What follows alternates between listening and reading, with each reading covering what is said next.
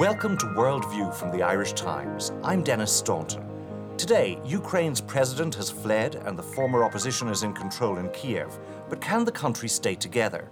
And as European politicians limber up from May's European Parliament elections, is the Parliament poised for a constitutional land grab? But we start in Ukraine, where President Viktor Yanukovych's whereabouts remain unknown after he fled Kiev following increasingly violent clashes between police and opposition demonstrators. Yanukovych was last seen in Balaclava in the southern region of Crimea, which remains a pro Moscow stronghold in defiance of the Western leaning forces that have gained the upper hand in the capital.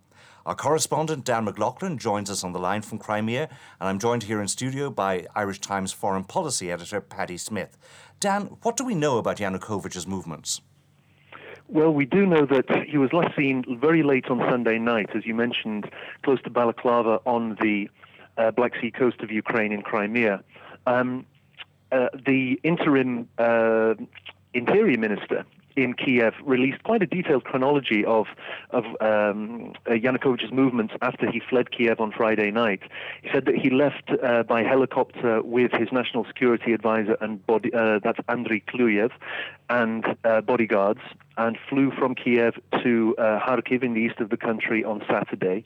Uh, he was there on Saturday, arrived on Friday night, stayed there Saturday, moved on on Saturday to um, Donetsk, which is his home region. He was born there and he was governor of the Donetsk region for a while before moving into national politics. Um, the interior minister says that he, he actually tried to leave on a private jet. Two private jets uh, tried to leave, uh, one with Yanukovych and Kluyev and bodyguards.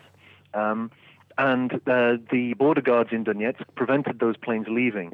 So uh, the two men and their bodyguards got into cars, drove to Crimea, and then on Sunday, um, the last the, the, when we, we last know of his whereabouts, close to Balaclava, he split with a group of his bodyguards, uh, apparently turned off his mobile phones and other forms of communication, and disappeared.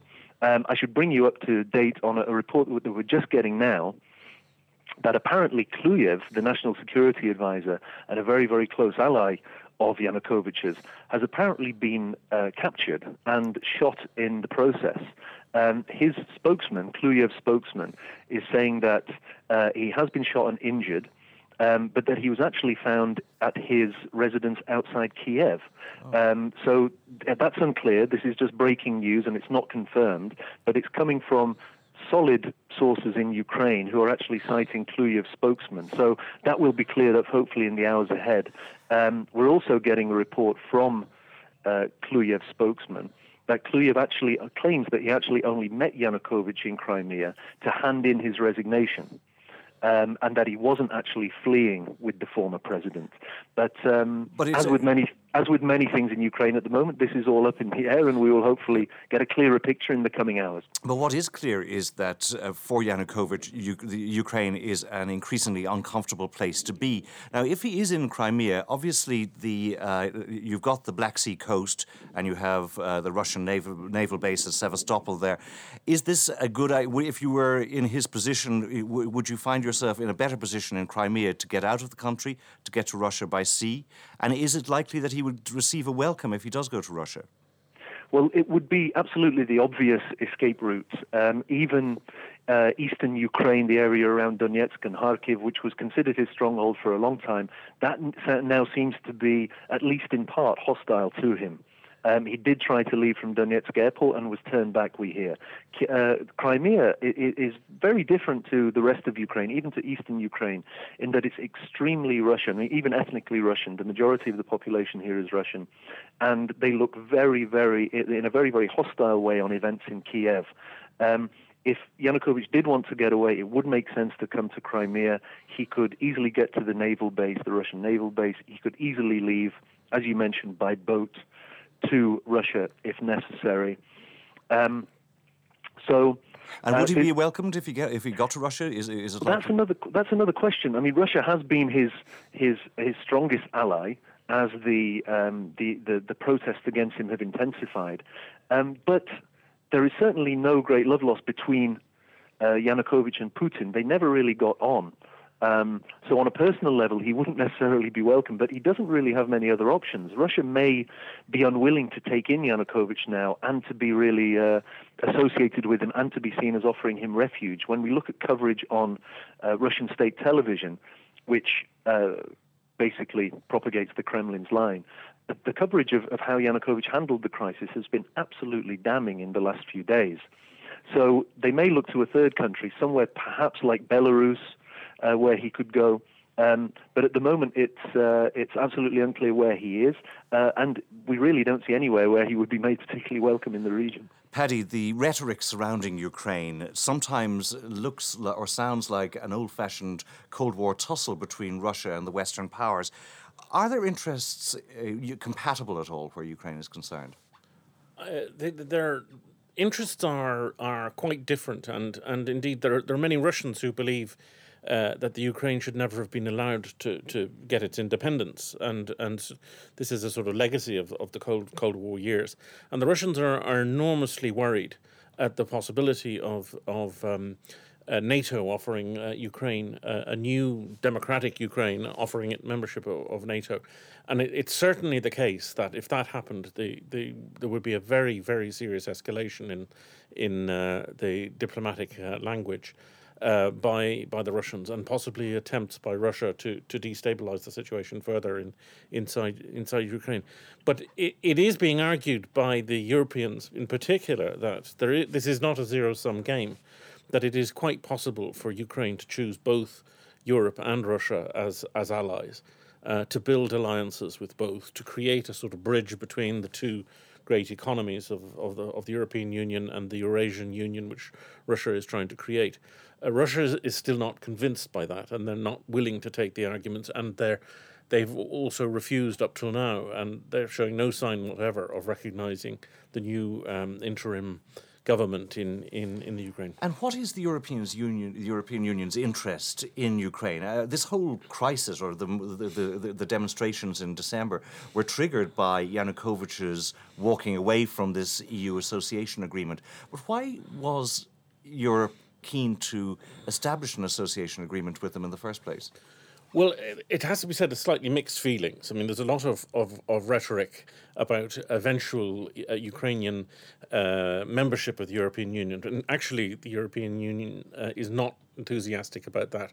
But it has built up over the years a series of uh, agreements, um, association agreements with what are called, with, with as a sort of buffer between Russia and and itself, a sort of uh, zone of where where the economies can begin to to integrate, and uh, uh, zones of of stability. So, from a strategic point of view, uh, th- this has been part of a of a big uh, European picture in terms of of uh, um, Eastern Europe.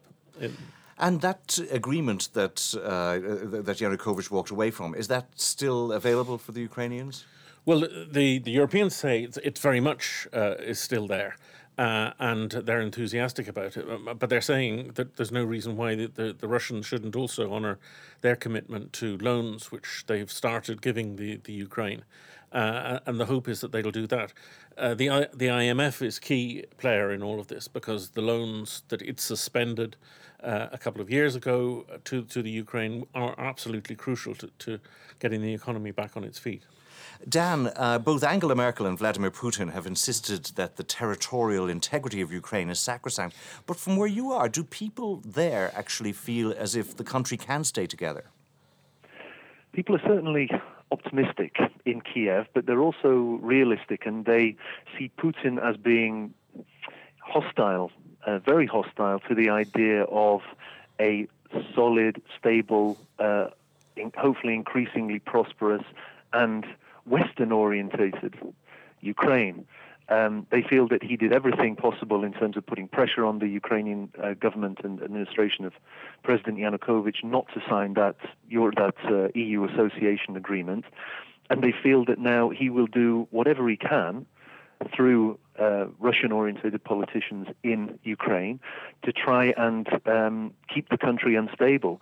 They look back at the example of Georgia back in 2008 and they they uh, heard yesterday Russian Prime Minister Dmitry Medvedev saying that Russia didn't recognize the legitimacy of the, of the new authorities in Kiev, and that it was also very worried for the safety of its citizens, of Russian citizens in Ukraine. And if we think back to 2008, that is how Russia justified intervention in Georgia. It said that Russian passport holders were in danger in South Ossetia and Abkhazia, and Russia sent in the troops.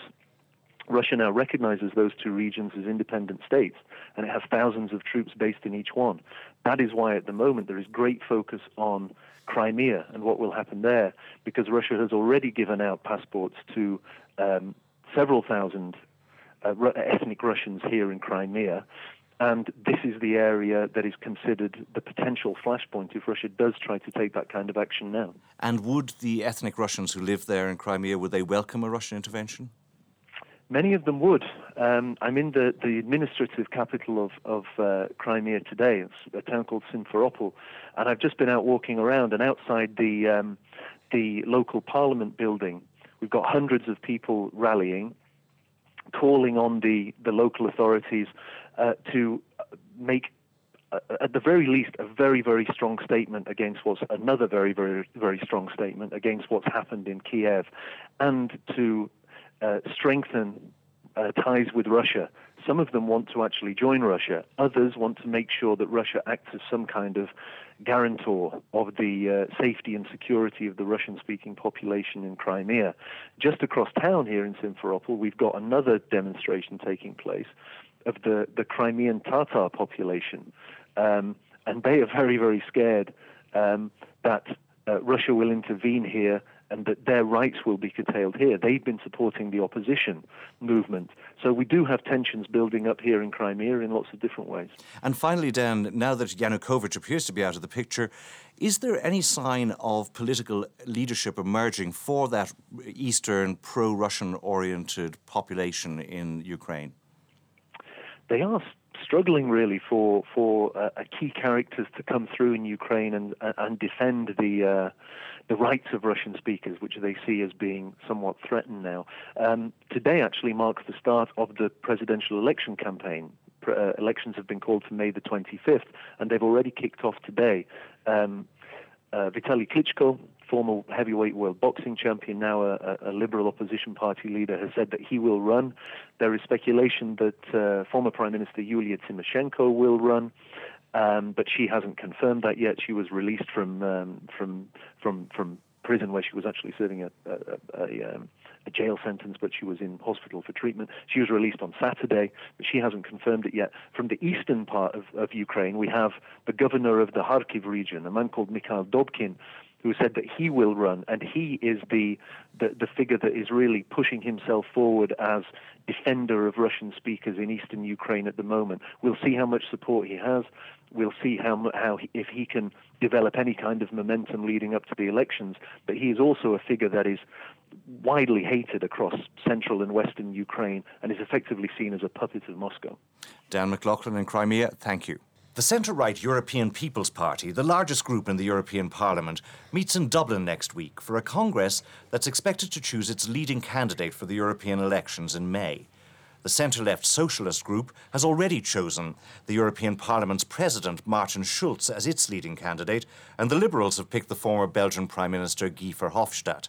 The idea is that these candidates should be their party's nominees for the next president of the European Commission, who'll be chosen by EU leaders at a summit after the elections. But will the leaders take any notice? And will these leading figures do anything to boost turnout in the European elections, which has been falling for years? To discuss all this, I'm joined from Brussels by our European correspondent, Suzanne Lynch, and here in studio by political correspondent Harry McGee and foreign policy editor Paddy Smyth, who's still with me here. Suzanne, who will be the European People's Party candidate? Yes, well, as you said there, um, next week the summit takes place in Dublin, and this is the very first time this kind of process is going to get underway. Um, a lot of names in, the hat here. Um, the one, some of the favourites include Jean-Claude Juncker and the former Prime Minister of Latvia. Both of these candidates are recently out of a job. They were both uh, Prime Ministers of the country until quite recently, um, and um, both are, are, very interested in, in the position. Enda Kenny's name was mentioned early on in the race. Um, but he seems to have um, suggested that he's not interested in, in the position at this point. Um, so the EPP group represents the biggest political grouping in the parliament. So as a result, it's got some of these kind of heavy hitter names. Um, whereas with the S&D group, the second largest party in the European Parliament, and um, they just had they, they've rallied around one candidate. But for the EPP, it's just that slightly it's it's slightly more difficult because of the amount of people involved and, and the high profile nature of the candidate. And, and that presumably is one of the problems that if you're a sitting Prime Minister like Enda Kenny or whoever, you're not really wanting to put your name out there in advance just in case you don't get it. Yes, I mean, there's a lot of resistance to this new plan. And um, the European Parliament have pushed it, pushed it. They've said this is about, in, you know, increasing the democratic accountability of the European Parliament. But cynics here in Brussels say, well, it's easy for the for the Socialist Party because they've only got one candidate. It's a lot more difficult for the EPP. I mean, a lot of member states here are very resistant to it. Angela Merkel is on the record uh, saying that it's not necessarily going to be the candidate. And Britain, I was talking to uh, UK officials, and they're they're pretty furious about it. They feel that they do not want to be bullied, as they say, into a candidate because the European Parliament wants it that way, and they're worried that this process will will um, lead to a partisan Commission president, that it will lead to a whole politicisation of the process. So really, the, the question is, when it comes to it, okay, the EPP may pick their candidate next week, but if somebody better came along, um, say for example Christine Lagarde, they will probably be prepared um, to ditch the candidate at the last moment, if you like. Paddy, you've been writing about this in the context of the struggle between the European institutions that's been going on for years. Is this what we're seeing? Is it essentially an attempt by the Parliament to grab more power? Well, in a sense, yes. I, over over a number of elections, the Parliament has increasingly encroached on the uh, rights of the, of the of the Council of Ministers. They've insisted, for example, on vetting commissioners in much more um, detailed way, but also throwing some of them out and forcing the Council of Ministers to, to go back and get other commissioners. And this is this is about a continuation of, of that process of the Parliament saying we are actually the voice of the people, and we want to make the Commission a democratically uh, accountable body. And they've bounced or are in the process of bouncing the EU leaders into uh, accepting this new um, uh, method of appointing the head of the Commission. Now, the treaty says uh, that the, com- the Council must take account of the views of the Parliament.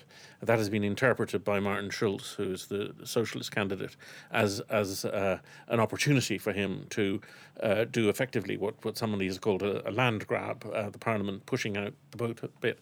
But it's not just about about the issue of extra powers. It's also about the concern that MEPs have about the legitimacy, the perceived legitimacy of of uh, of the Parliament. The the fact that um, voters are not engaged with Parliament elections and uh, they regard it as what political scientists call a second order election.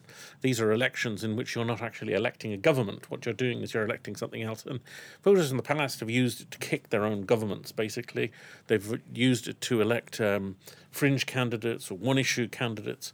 And uh, MEPs from the mainstream parties are worried that this is happening. And this is the paradox, of course, that as the parliament has become more powerful, the turnout in each European Parliament election has been going down. Yeah, it's it's gone down since '79 from 62 to 43 percent throughout the European Union. Now, the European Union has expanded in that time, and the interesting thing is that the newer countries who have come, who've come in have actually got lower turnouts than than the older countries. But on average, three percent per per election, the the turnout has has has gone down. And this is an attempt to say these mean something. The you will actually see um, a, a, result to your uh, vote. Uh, the the leader of, of the commission, and, and, it's about politicising the commission, which is one of the things that the parliament has been very concerned to do. Now, Suzanne uh, is a little sceptical, uh, and she seems to think that actually, even if they choose somebody, that the EPP might just actually ditch them at the last minute and put in somebody better. Do you think they'd get away with that? Well, I think it depends entirely on the turnout. I think if if the this gambit by Schulz and the Parliament succeeds in pushing up average turnout across across the European Union, uh, it'll be much more difficult for, for the leaders of the European Union to say, actually, well, uh, we're going to do, we're going to make the decision ourselves. It's our prerogative. You you can go to hell. If they can push the the turnout up, and that's a very big if because uh, I'm not convinced, certainly, that uh, this is going to make the election that much more interesting. Uh, there will be parliamentary, uh, presidential debates, for example, between Schulz and, and Juncker, who is likely to be the EPP candidate. Uh, but I, I, can't really see that as a great turn on to, to voters. Well, Harry, here in Ireland, do you think it's going to be a big turn on to voters? Uh, I don't think so. I think the statistic that Paddy uh, related there uh, a moment ago about uh, succeeding elections, uh, continuing fall, fall, uh, or a continuing lowering of turnout is very telling indeed. There is a sense of disengagement. We hear about it all the time. But I, I, I, think that this may be an attempt to, to address it. But in my own estimation, it's not going to be sufficient. I think there is a distance between the voter here and what's happening in Brussels. And it really hasn't been helped by the way in which the new constituencies have been configured. I think that the Dublin one has a logic to it because it's it's contained within a geographical entity. But you look if you look at the other two, we have a smorgasbord of of counties with no real uh, connection to each other, which have essentially been lumped together uh, heterogeneously. And I think that this pattern of declining turnout that's been evident since 1979 may not be arrested uh, when people go to the polls on the 23rd of May. And, and so, if we look at the landscape from this distance out, how does it look from the, the, point of view now that the candidates have mostly been selected? Well, as it happened, here's a crystal ball I prepared earlier, Denis, and let's have a look into it to see what we see. Um, of course, the caveat here is that we're still two out, two months out from the election, so um, my predictions, uh, as of now, uh, may stand to be corrected. I think in um, I think in, in if you look at the South constituency, which is a four-seater, which is in a, a South Leinster and Munster there are two relative certainties, and they are Brian Crowley uh, from from Fianna Fáil, who has won every election he has stood in and is very much identified with Europe. I think that he is a shoe in, as is Sean Kelly, the former president of the GAA, who has a high profile as as an MEP. The other two seats, the fate of them uh, is is very uncertain, and it will come down to uh, a fight between Fine Gael and its second candidate, uh, perhaps the Sinn Féin candidate, Ní Riada, a daughter of Sean Ó Riada. Sinn Féin haven't done as well in the south as they have done in other constituencies, and their their uh, support is lower in percentage terms there than it is, for example, in Dublin or in the northern end of the uh, state. But I, I, think that she could possibly squeeze in. There's a Labour candidate, a sitting MEP, Phil Prendergast. Um, she will struggle to uh, uh, uh, to win a seat. Uh, and I think that there may be a strong uh, independent candidate emerging. But as of now, I think that there will be two seats going to Fine Gael, one to Fáil, and one possibly to uh, Sinn Féin. Uh, in Dublin, it's a three seater, and it's going to be intriguing. I think uh, the fact that Brian Hayes has declared he's a candidate will you know, more or less ensure that he'll be elected. He's a very strong candidate. He's a very high profile, and I think he will left where he will continue where Gay Mitchell has left off. I think after that, there are maybe five or six candidates who will be vying for the other two seats. I think Fianna Fáil have been wise in its choice of candidate Mary Fitzpatrick. Uh, she has a relatively high profile. She is, she is seen as a person who was anti Bertie Ahern. She, she opposed him and took him on in his own constituency. And I think that that will do her no harm uh, amongst the electorate. And she may encourage dormant uh, Fianna Fáil uh, voters uh, perhaps to come back to her. Um, Sinn Féin should pose a threat, but their candidate Lynn Boylan has a very low profile, and I just don't think at this moment in time that she will figure. Paul Murphy, the Socialist MEP, is a replacement for Joe Higgins, but he has forged a relatively high uh, profile, and he might just be there in the mix, even though the emergence of Bríd Smith as another strong left wing candidate uh, may uh, affect his chances somewhat. there's Eamon Ryan from the Green Party, who, um, even though the Green Party's lot is very low, he has a very high profile and he may be in with a chance as well. And the Labour Party candidate, of course, is Emer Costello, as a sitting MEP, as replacement. I think Labour will struggle uh, to retain a seat uh, in Dublin. So there are five or six candidates vying for two seats. I think Fianna Fáil and possibly uh, the Green Party or one of the left wing candidates, in my estimation, would have the best chance of winning that. Going over to the other uh, constituency, which is Midlands, Northwest, which is 15 counties, Kildare, Offaly, Midland counties, all of Connacht, and all of Ulster. I think um, that is slightly less complicated. Uh, Mairead McGuinness from Fine Gael uh, should win a seat, uh, so should Pat the Cope Gallagher from Fianna Fáil uh, if he is to stand. I would be astonished if Sinn Féin didn't win a seat. They have a young candidate, Matt McCarthy. Uh, Sinn Féin have eight TDs amongst those 15 counties, and uh, a lot of its strongholds in the state um, um, are there. So I think Sinn Féin will win a seat. And then the fourth seat will be a contest between Marian Harkin, the independent, or the third, third the fourth seat, Marian Harkin, the independent, and Jim Higgins, possibly of Fine Gael, and Ronan Mullen, who's an independent candidate. He won't win a seat, but he actually may decide the outcome of the fourth seat. And to what extent are European issues going to play a role, do you think, in the Irish campaign at all? Um, to be quite frankly and brutally honest, I think very little. I think um, European elections in Ireland have followed the same pattern as presidential elections. They have become a form of a beauty contest where uh, ephemeral and peripheral things like posters and image and the clothes that they wear uh, become almost as important as the issues uh, that they're representing. Paddy, is there anything that anybody can do about that? The fact that uh, these European elections tend just not to be about European issues?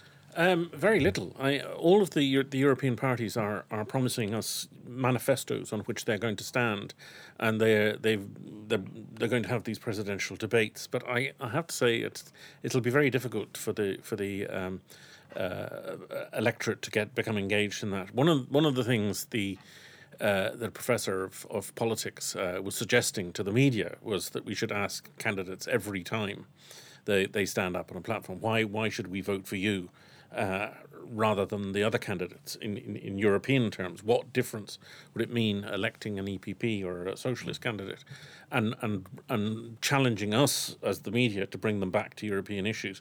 But it'll be it'll be a bit forced, I'm afraid. Uh, and the, the, only, the other thing I was going to say about the turnout is is that we're lucky uh, that uh, the local elections are happening at the same time because that, that will certainly add 10 or 15 points to the um, Irish turnout. Suzanne, the Commission President is not the only big European job going this summer. EU leaders will also be choosing successors for the Foreign Policy Chief, Cathy Ashton, and for the European Council President, Herman Van Rompuy, who chairs the meetings of EU leaders. Enda Kenny has been tipped as a possibility for the Van Rompuy job. Does he have a chance? Yes, um, very much so here. I mean, the perception of Enda Kenny is, is, is very strong here in Brussels. He's extremely popular. Um, he's, you know, being an English language speaker uh, is, a, is a huge advantage here. I mean, people were, have been saying here, particularly with the, with the new countries coming in, who, you know, kind of more inexperienced leaders, they meet Enda Kenny and he's friendly, he, you know, he speaks English, um, and, and they like him. He's experienced. He's very well known within the EPP. He has a very long history with the EPP. Um, so yes, he's definitely seen as a very credible candidate here. Of course, the big question is, would he be interested in it? And would he be interested in the role? Harry, would he be? Um, I remember back in 2004, uh, Bertie Ahern was uh, saying they were very interested in him as possible. I think president of the commission at the time when Jose Manuel Barroso uh, uh, was given the crown. Um, but ultimately, uh, I don't think he was asked, but he, he, he decided that he would opt for domestic politics. And all my instincts tell me that Enda Kenny will do the same. I think he's most comfortable being Taoiseach of Ireland. He has uh, almost an unprecedented uh, opportunity of being a, a Fine Gael Taoiseach who leads a second successive government. And I think if he is uh, presented with the choice between doing that and becoming president of um, of the council, I think that he will choose the former, that he will stay domestic rather than going foreign. Uh, finally, Paddy, uh, Jean-Claude Juncker, Guy Verhofstadt, and Martin Schulz have both have all three been around the European scene for ages. Would any of them make a good European Commission president? I think that all of them are competent and uh, would would uh, would be good t- uh, from a technocratic point of view. Um, I think the interesting thing is is the politicization process. So it really um, there are people who, who, who would argue quite strongly that in order to, to acquire more popular legitimacy, the, the Commission has, has got to show that it is not just a bunch of civil servants, but a, a, um, a, um, a political body that understands voters and responds to voters, and and therefore your choice might depend on what your political allegiance is in terms of of, of all of those candidates. Uh, Paddy Smyth, thank you, and Harry McGee and Suzanne Lynch in Brussels, thank you very much. And that's all from this edition of Worldview. From producer Sinead O'Shea, sound engineer Rob O'Sullivan, and from me, Denis Staunton, goodbye.